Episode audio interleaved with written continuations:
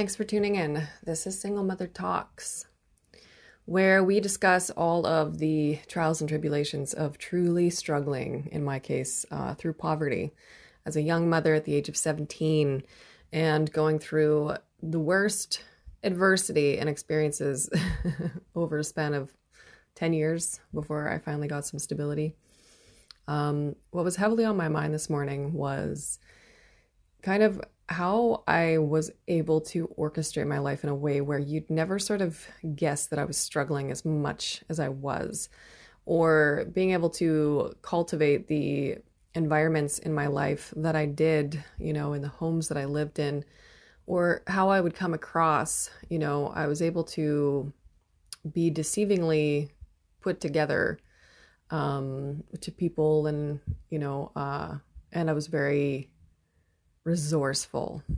I think that's the most important thing that you have to be as a struggling struggling single mother is resourceful.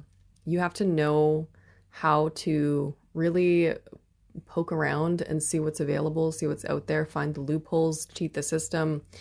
You know, you have to be able to do that and I think that that was my my saving grace.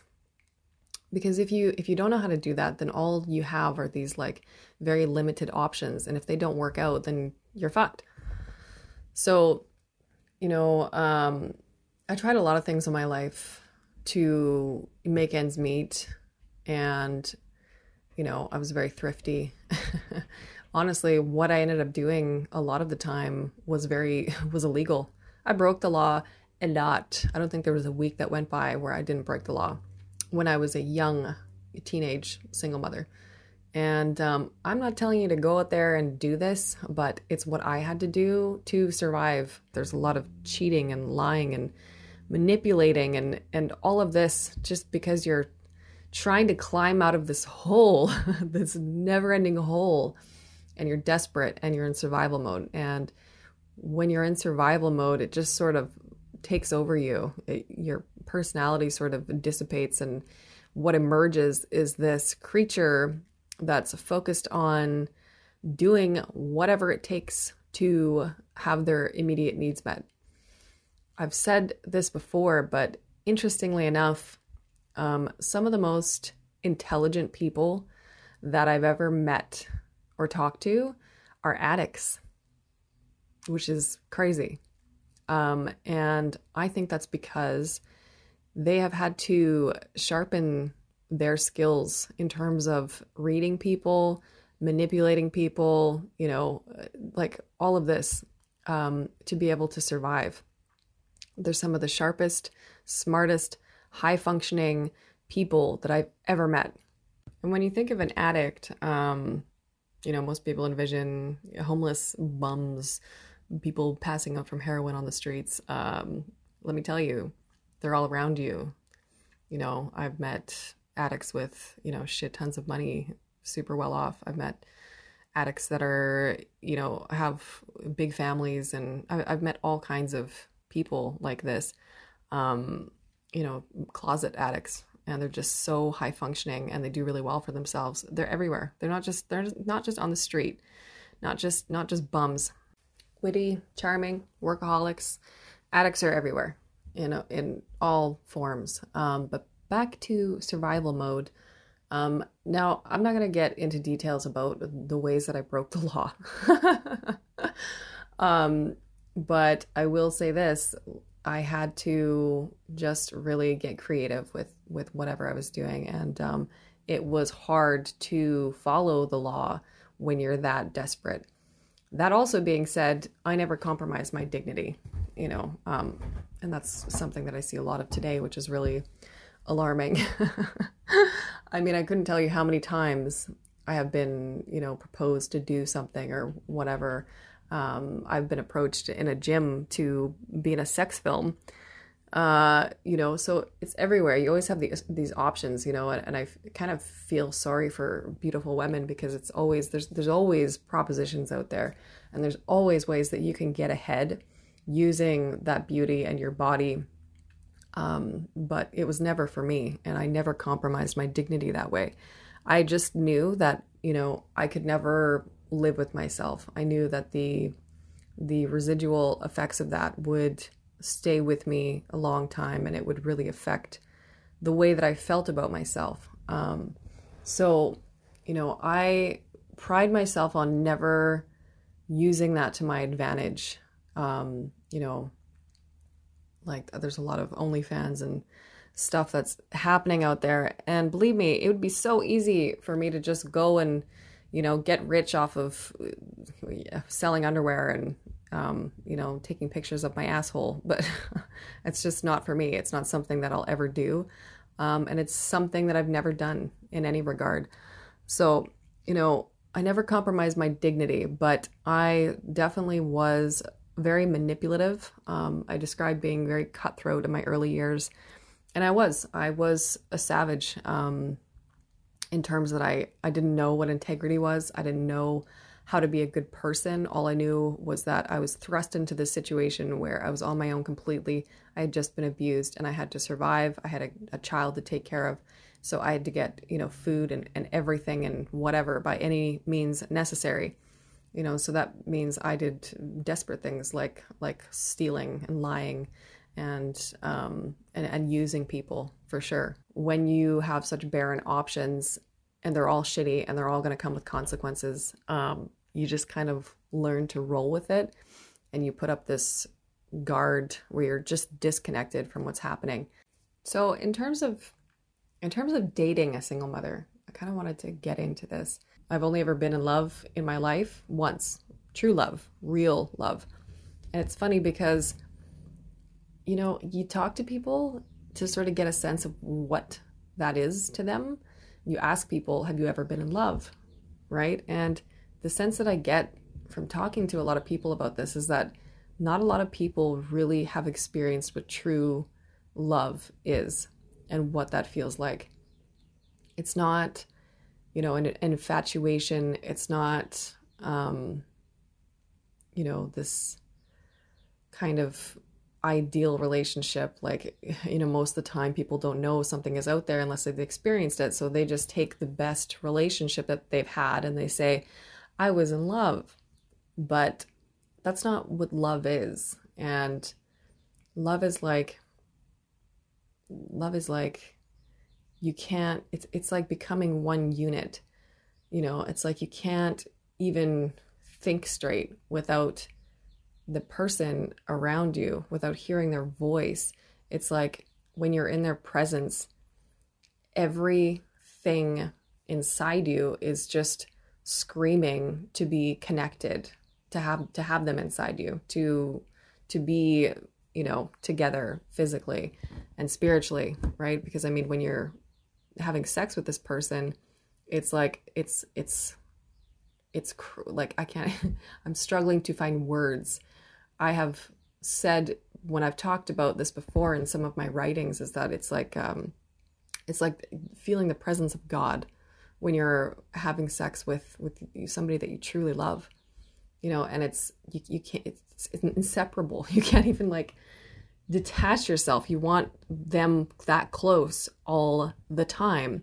You know, it's just, you know, sex for days, multiple orgasms, complete comfort, baring your soul, complete vulnerability, talking forever, never running out of things to talk about, always enjoying being near each other. Um, it's, it's you would die for this person. It's you would you would want to you know have their babies just to see them in the children to to have more of them. You know it's like every time you think about it it makes you emotional. It gets a response from you that's so powerful you know. It's it is just you know constantly daydreaming about them and wanting to talk to them all the time. And it's just, it's so much more than that. I can just barely scrape the surface to describe what it's like. And you never, you never fall out of love with them. You know, it's, it stays with you forever. That's true love. You know, even to this day, it's been seven years for me, and it's you know, I have trouble containing my emotion while I talk about this because it's just as powerful as it was the day that I met him.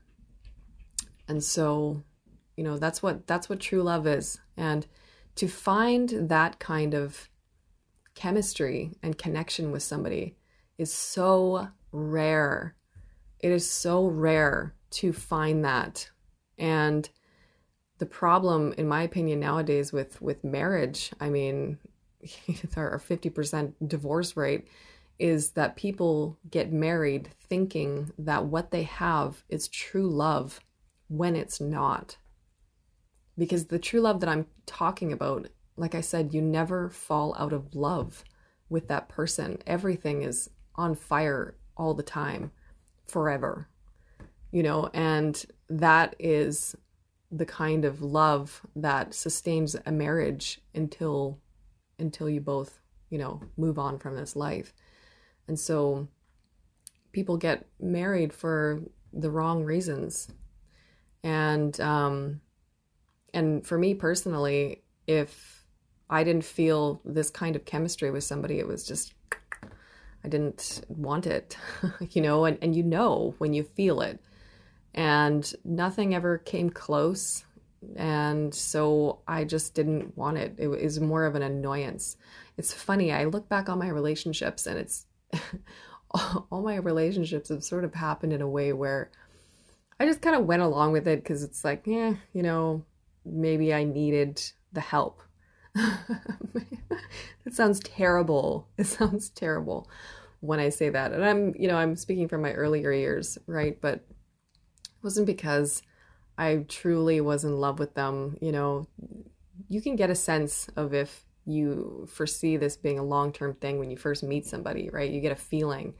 And I remember having that feeling and going, this isn't going to work. I just know that this isn't going to end well. It's not right. There's something off about this. And I always knew, I always knew, but I'm a big like experience person. Like I just like to have experiences. And that's got me into all kinds of trouble. But the school has of life has made me very knowledgeable with all of these experiences and i still can't put my finger on whether or not you know it's a good thing or a bad thing um, i actually lean more towards it being a bad thing because just to go off on this little spiral of um, information i find you know there's when when you stretch something a certain way when, once you're capable of doing something you're always going to be capable of doing that. You can't really retract that capacity. And so when you have all these experiences, right, when you really just stretch here and here and here and here, you can't ever revert back to, I call it like a state of innocence, especially if it's something that was sort of a negative experience.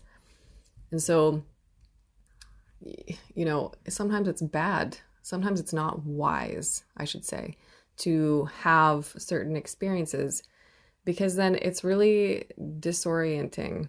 Um, you know, it, it can really throw you off balance and the way that you perceive things and and you know the best way to navigate life that i've found is that you know life isn't necessarily about happiness life is more about holiness and I don't mean some sort of religious, you know, connotation when I say that. I mean holiness in terms of the purity of your of your soul, your temple, your your body, your heart, your whatever you want to call it, the purity of that. Right? So when you're when you're doing something that damages you or makes you feel gross or dirty or compromises your dignity or whatever, that has an effect on the purity of your soul and you know how you're going to navigate the world how you feel about yourself. And and so when you have when you really go out there with extreme experiences that can bring you negative consequences it really sort of fucks with that. It fucks with the the your innocence and the purity of your soul and or it can, it can make you feel like you've damaged your soul because i i believe that there's purity in everyone right? But it just makes it murky so that you can't see it or you can't feel it. Um, And so I don't necessarily believe in having too many crazy, crazy experiences, you know, because you can have too many, right? Like I, I, uh, Jordan, what did Jordan Peterson say? He said something about um, adversity that really appealed to me. Um, it's like you need to have, you can't have too little adversity or too much. You kind of have to be in the middle because there is such a thing as too much. You know, a bit of adversity is good for everybody. It makes you stronger in your confidence and you realize your capacity for being able to handle things. But, but if you have too much adversity, it kind of you know does the opposite you become oversensitive to things because your your threshold for dealing with any more shit becomes very thin and um you know it's it's it's not a good thing so so you know in terms of dating just to roll back a little bit to what i was initially talking about so you know in terms of dating like i didn't I, I, I was about experiences, right? And, you know, it's nice to have company. I was very isolated a lot, right? I moved in the middle of nowhere most of the time and it's just kind of nice to have company and to talk and to learn people, learn from people. Um, one thing that I've always really enjoyed doing is studying people, watching people, observing them. That was partly because, you know, of the residual trauma, right? That's what you want to do is you want to really anticipate the motives of people and, and poke around in their thresholds of, of malevolence so that you um, know what they're capable of. So you know if you're going to be in danger or if they're capable of hurting you. So it's sort of this automatic mechanism in me where I really like to study people and watch them and ask questions and sort of anticipate what I think they're going to do. Um, and and you know that's sort of never left me.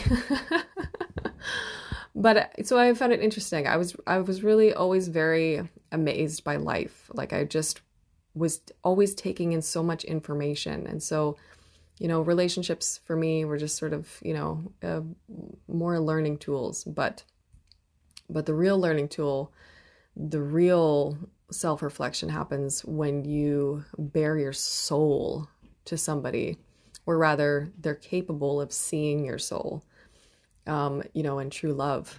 It's like um, when I write about this this true love that I've experienced, I often talk about how in this this true love, he saw the little girl in me, and he saw who I was underneath all of the hardness and all of the, the the stuff on top that I was dealing with, and all he wanted to do was connect with that little girl and that pureness and that playfulness and that vulnerability. And, you know, because I wasn't capable of of releasing my guard down enough um, in my personality, because it was such, you know, so a part of me, then the way that we were vulnerable together a lot of the time was through sex. Because you, you can't really help it but to let your guard down you know especially as a woman right? Like you're it's like you're you you have to be vulnerable. You're you're being penetrated right? And then you have this release of hormones that lets your guard down even more and it makes you feel vulnerable. And, and so we really connected a lot with sex um, because it was just that was my truly vulnerable state. It was like i was unraveled right? But so bound up you know in in the world going through life. So when single mothers date, um, there's all kinds of things that I see happening that I don't really resonate with because I was not that way. Um, I find that there's there's quite a stigma, especially in the dating world, around single mothers. It's like there's this automatic uh, thinking that you know the, the the guy is going to have to be responsible for them, and they're going to have to be dad, and they're going to have to provide this and that, and it's just zero to one hundred and and I don't like I don't know why I knew that I wanted to present myself in a certain way.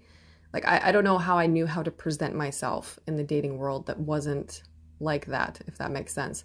Like for example, like I see I see like you know, Tinder profiles and, you know, Bumble and whatever. And it's just like proud single mom. and it's got pictures of her and her baby and and all this stuff and I've just never understood that, right? It's just you know that's such private information. I'm not going to put pictures of my baby online on a dating profile for a bunch of strangers. You know, I'm not, that's not the centerfold of my life and who I am, you know, as a single mother. Um, there's a lot more to me that I would want somebody to know. You know, being a single mother is is a big part of my life, yeah, but it's it's not my personality. It's not who I am as a companion, you know? Like I get that it's a big deal, but when you're meeting somebody and you're connecting with them and and your purpose for doing that is not because you're a single mother right when you're when you're truly wanting to date somebody you want somebody that you're that you can have fun with and you know that's enjoyable to be around and it's just you're you're getting to know each other's personalities and whatever so that always seemed really intense for me whenever i'd see you know these these profiles and i'm just like why are you why are you setting yourself up that way right like if i was a guy and i saw that i'd be like okay. it, it wouldn't really be appealing to me. Um, you know, like like when you shout something like that from the rooftops, uh, like uh, I'm just trying to think in my head, like, do you know how could you could you conceptualize how weird it would be, you know, if a if a couple that was raising kids together We're just like proud functioning couple family, you know, uh, like I don't know in whatever context, but it just seemed kind of weird to me. It's just not something that you'd like want to shout at the top of your lungs.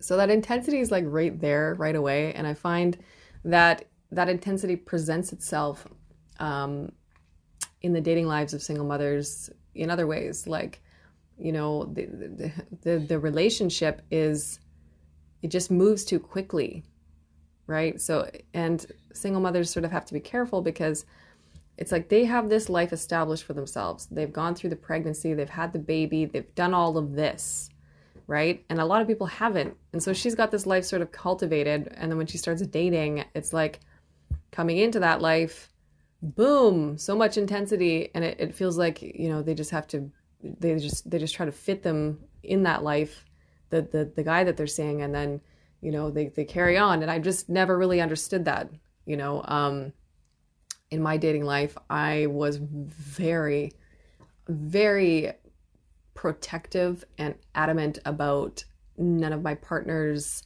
uh, meeting, even meeting, you know, my son, uh, like until months later. I was very, very particular about having anyone around my son that I did not trust very deeply.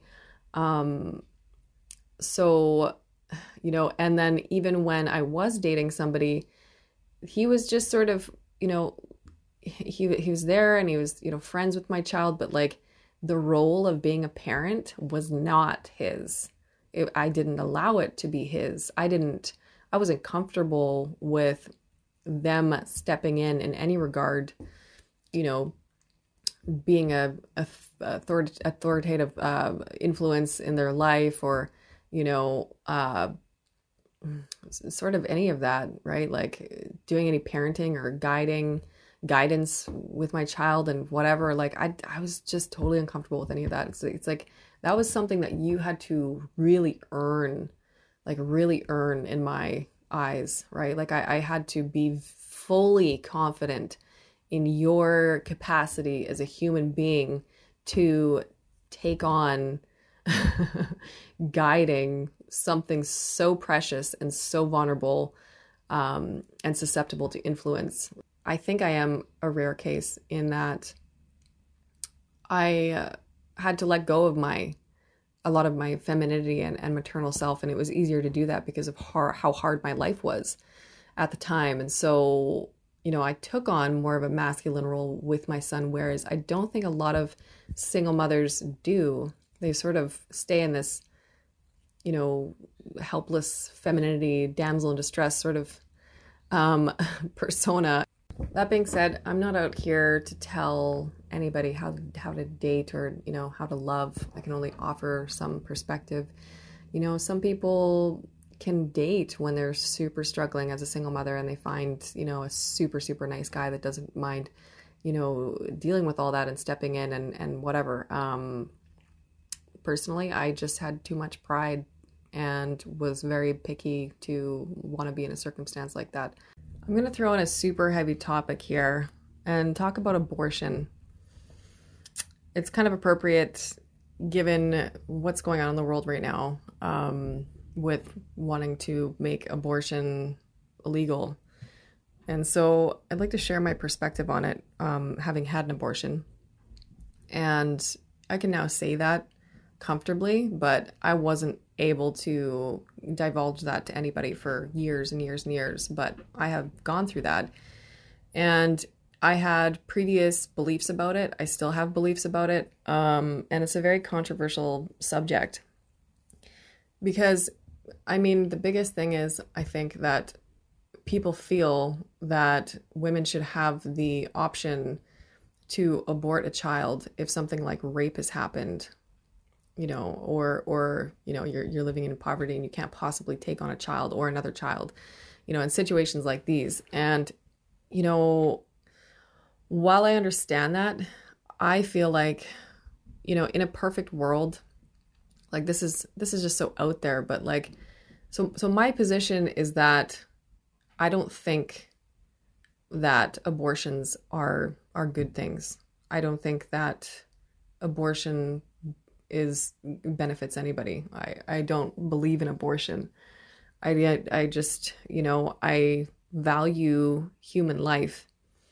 And I think that if our world was orchestrated in a way where if you were in a situation where you needed the help or, you know, like you're living in poverty or you, there's a lot of trauma around it for you, that there should be extremely extensive systems in place to help that mother you know become a contributing member to society to be able to do you know what i mean? Like just to be able to build on her healing and help her with the baby and, and the situation and surround her with support and and i mean like an extensive system in place to be able to do that so that you know that baby was protected and and she could heal and and do whatever okay? So so i'm on the side of that but our world is not like that you know? Um you know and i'm coming at this from uh, a perspective where you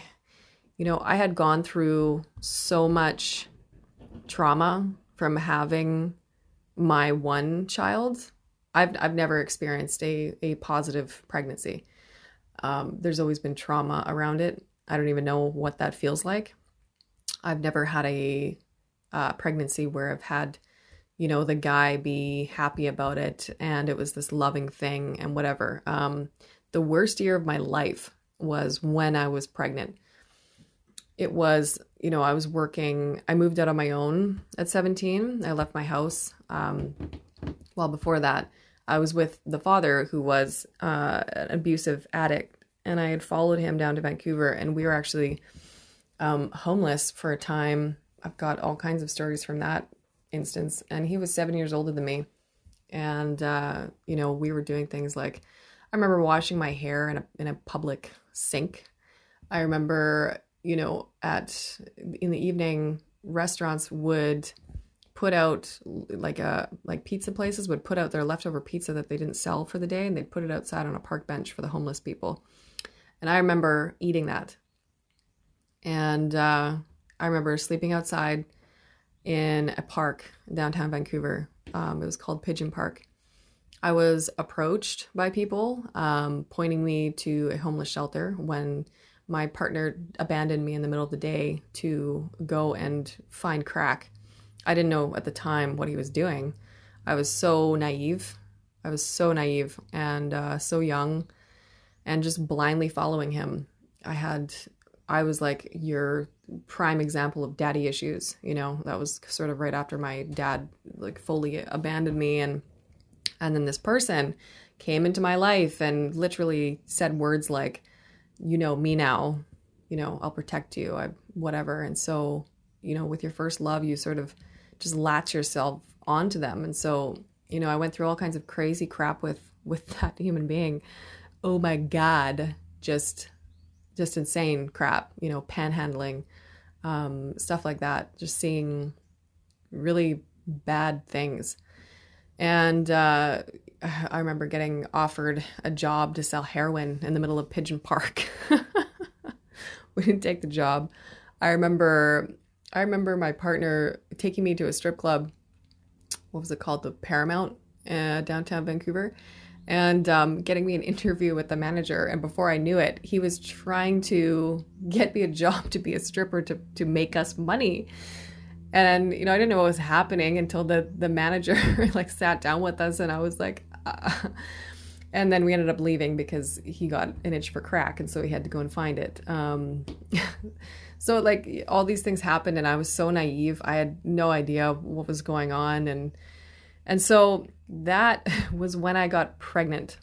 And i remember taking a pregnancy test. I was going along with him to an na meeting and you know for support or whatever and also because i had nowhere else to go. Like he was my everything. I was following him around like a lost puppy. And i took a pregnancy test in a bathroom at an NA meeting. That's when I found out that I was pregnant. And um, at that point, I was like, okay, I can't do this. You know, enough is enough. I uh, I have to go home. And so I ended up calling my grandparents from a payphone and saying, I don't have any money to get out of here, and I'm pregnant, and I need to come home. And they paid for my bus ticket I got home and my room had been given away. And I was like, you know, wow. I had nowhere to go when I got home. And so I needed to move out. So I moved out on my own at 17. I got my first place. I worked two jobs. I worked at a Quiznos and a motel. And I worked two jobs. And then I tried to finish my high school through outreach I had no vehicle. I was pregnant. And then also, my um, abusive partner decided to come back to, you know, my town. And so he was terrorizing me while I was going through all of this. Um, the first time that I ever thought that I was going to die was when I came home one day after a guy friend had taken me out for ice cream while I was pregnant. And so, you know, we caught up and we had ice cream and then he drove me home and then you know i come into the door of my place and my partner's there and he is just in a mood. You can see you know he's in a some sort of a mood. I don't know if he was withdrawing from something which was often the case. Um, but i came in and he was furious that i was with somebody. He was had absolutely no trust for me. I had no idea why. I'd never done anything. And so um, he was questioning me about this person, and I, you know, I was like, I, I, I've done nothing. I don't know what's going on. Like, why are you so upset? And he started raising his voice, and um, I went into my room because I was really scared. And um, he picked up this belt. It was like, it was like, how do I describe this? It was like a punk belt. It had a bunch of bullets. It was just, it was just basically, it looked like a big long cartridge of shotgun bullets and it was really heavy and um and so he picked up this belt and he just started snapping it in his hand and walking towards me and he looked like he was going to kill me and so i started bawling my eyes out and i got into a ball on the bed and just covered my head and i had my big pregnancy stomach and i was crying and i was saying please don't please don't hurt me please please stop. You know, I was so terrified. And he's snapping this belt. And then he looked like I like I thought he was going to hit me with it or do something. I don't know, but he was coming towards me with it and he snapped it on the bed. And then you know, he released his grip on it and then he hovered over me and he screamed at me as loud as he could. You know, um, it felt like he was literally in my ear screamed at me. And the, this guy's huge. Like he's six foot two, covered in tattoos, like really scary guy. And uh, he had a really bad reputation in town. And he was seven years older than me, and I was 17. And um, yeah, he was screaming at me, and um, I was fucking terrified. So he got up and left the room. And then he said that he was leaving. And then he disappeared and uh, I remember thinking while it was happening, I remember distinctly thinking, I'm never going to see my family again. I'm never going to see my mom again. You know, like this is, I felt immediately how my family was going to feel without ever seeing me again. And so he left, and I was paralyzed. I just couldn't move. I was so scared. Um, it took me forever to sort of like calm down, you know, and so that's what was happening during my pregnancy. It was the worst year of my life. Um, I had to go to the hospital because I was bleeding from the stress and walking around to my jobs and whatever. And um, and so, you know, it was really tough because while all this was happening, you know, I didn't have a supportive anything. you know, and you know, God bless my mother. She it really it wasn't her fault. She didn't know how to be a source of guidance to me. She only had the skills that she did at the time and she's you know wonderful wonderful. She's been there in every way that she possibly could for me. Um, with her limited resources all my life and uh, sometimes it was you know just being able to pick up the phone and, and talk to your mom when you need to um, does amazing things and so but my father on the other hand um, you know i was really open about what was happening to me and i would tell them everything and i would tell my dad the way that i was being treated and my dad shook his hand in the grocery store i even had a safety word that i had communicated you know, and I said, whenever I say I've got a headache, it means that there's something really awful happening and I need help. And I said those words and nothing happened. Nothing came of it. So I was abandoned and being abused and going through literal hell. And uh, that pretty much thrust me into the way that I've lived my life, um, where I just decided well first of all I, I had to leave town. I had to get away from all of this bullshit not only my abuser but just not having it i had nothing there. I had no support. I, I just had nothing and so i left and i took my hands into my, my my life into my own hands and just realized that my life was my own and i was going to do whatever i needed or wanted to do. And that sort of propelled me to you know i moved around a lot. I moved 11 places in 10 years. And that was because i just had this insatiable desire to constantly bring experiences to myself. And i feel like subconsciously i did that because i didn't have any guidance and so i was using life to teach me what i needed to be taught to be a you know um, sensible person, to be a well rounded person. I just didn't know anything at this point, and I just kept on bringing all this these experiences to myself. I would just make these decisions that were that would seem so crazy to somebody, right? Like anytime I moved, I never had any money. I just found a way to make it work. I was resourceful. You know, I would just I I found a way to sell everything that I had and then, you know, work at this this job for for this amount of time to make this much money and then ditch it. you know, and I had that in mind that I would ditch it in 6 weeks. I remember having that plan in place when I moved to Red Deer for a year and then I made the decision to move to Chilliwack. I just wanted to make a big move and I felt called to go there and with every move that I made, I was trying to get closer to a life that made me happy. And the, you know, going through life, I, I came more, I became more and more um, closer to nature. I I noticed my surroundings just changing more and more and more and growing closer to these beautiful places which really resonated with my childhood. You know, I, I may may things may have been really rough for me later on in life, but my childhood was really amazing. I think I was just ignorant to the fact that there was a lot of friction in my family and and my dad was always really good at taking us out to do things outside, outdoors, and I was really obsessed with with uh with bugs when I was a kid. I was determined to become an entomologist.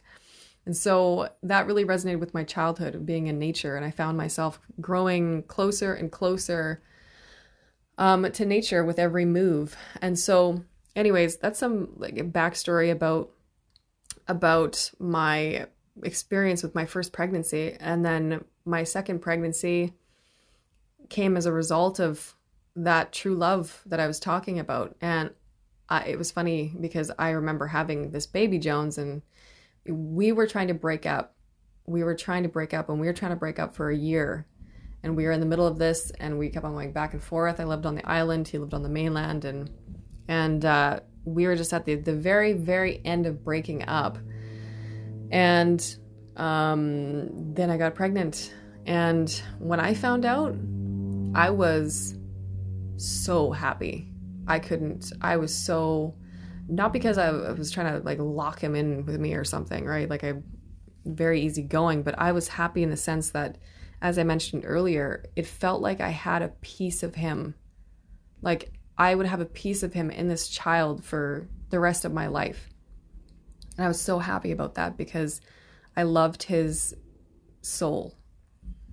And, um, you know, it, it just sounded like a dream to me. And I was happy to finally experience, you know, a healthy pregnancy and, and feel joy in it. And, and all of these thoughts are swarming through my head. And I'm just so overwhelmed with this love.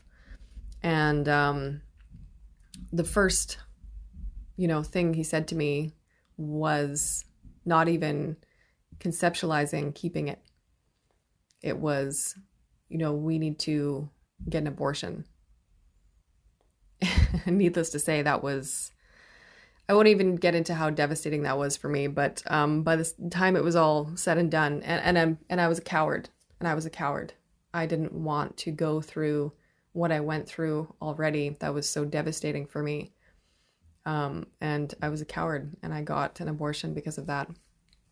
And uh, let me just tell you, I grieved the worst grief ever for a year. And it wasn't only for the loss of what I thought was the love of my life, but for the loss of my child and, and doing something that I didn't believe in and compromising that dignity.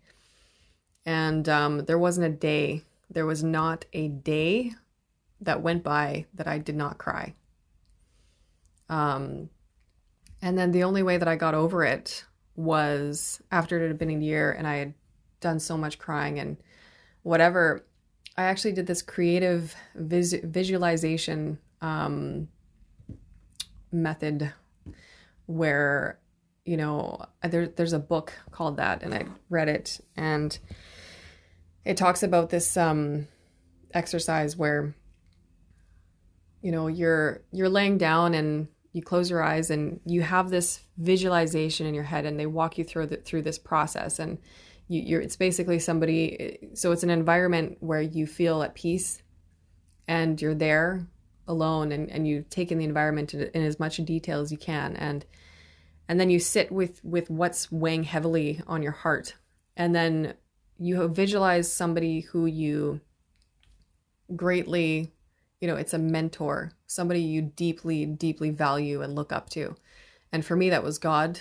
I, I grew up in a, a Christian home. You know, my dad was actually a minister, you know, and I, I hate saying that because it turned out to be such a wad of crap later on after he passed away this past year. But um, so for me, it was God, and you kind of lay your burden at this mentor's feet and you talk about it in as much detail as you can and what pains you and whatever.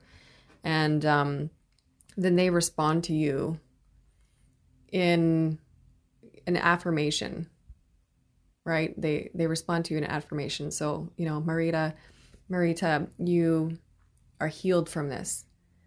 You are released from this you know? And so i did this in my head in as much detail as i could. I think it probably i was probably laying on my bed with my eyes closed for about an hour. And i have a very overactive brain so this exercise really worked for me. But when i came out of that and i opened my eyes i felt i just felt that it was it was done it was done It was over. And so I was able to get on with my life after that. But, you know, my experiences around pregnancy have been really um, just painful, to say the least. Very painful. And um, I've never experienced what it's like to have a a healthy, you know, um, thing around pregnancy. But abortion is not something that feels good. And I think it would have affected me just as much, you know, even if I wasn't deeply in love with the person. Um, it's something that I've always regretted, and a lot of women do. And um, I would dare say that the women who say that they don't feel anything or they wouldn't feel anything just haven't developed a certain degree of self-awareness you know when you're really in tune with your with your body and yourself and how things affect you and, and whatever. So i'm not necessarily on board with it. I think also something i want to add to um, in terms of the, the residual uh, trauma of going through an abortion is that there's this feeling of um, i couldn't get over this feeling of penalizing myself my body for something that was beautiful and natural and came as a result of love. Um, I didn't understand. My body was doing something that was amazing and, you know, natural and wonderful and, you know, a, an extension of who I was essentially. And it was creating this life inside me. And it was really hard to wrap my head around um, you know, uh, um, sorry, what's the word I'm looking for? Penalizing, penalizing myself for that, my body for that, like it had done something wrong, like there was consequence to to to being in love and you know and you know ha- having this connection. So that was really hard for my self-respect and my my love for myself and it was really confusing. Um, you can imagine in all the ways that that might have manifested itself in my life but that's another component or it was for me. But on that note just to sort of end this topic with a bit of compassion we don't live in a world like that. There are not systems in place enough for even single mothers which is my whole sort of spiel here. There's not you know, if there was, um, that would be great. And I would say, you know, abortion is not the way to go. That being said, with the state of things and, and how complicated situations are, I understand. I understand. Um, you know, so I'm not, I'm not at this point with the state of the world on either side. But I just wish that the world was different so that this wasn't an option, I guess is how I'd want to wrap this up. But I think that's all I'd like to talk about for today's episode. Um, thanks for tuning in, and hopefully, we'll see you next time.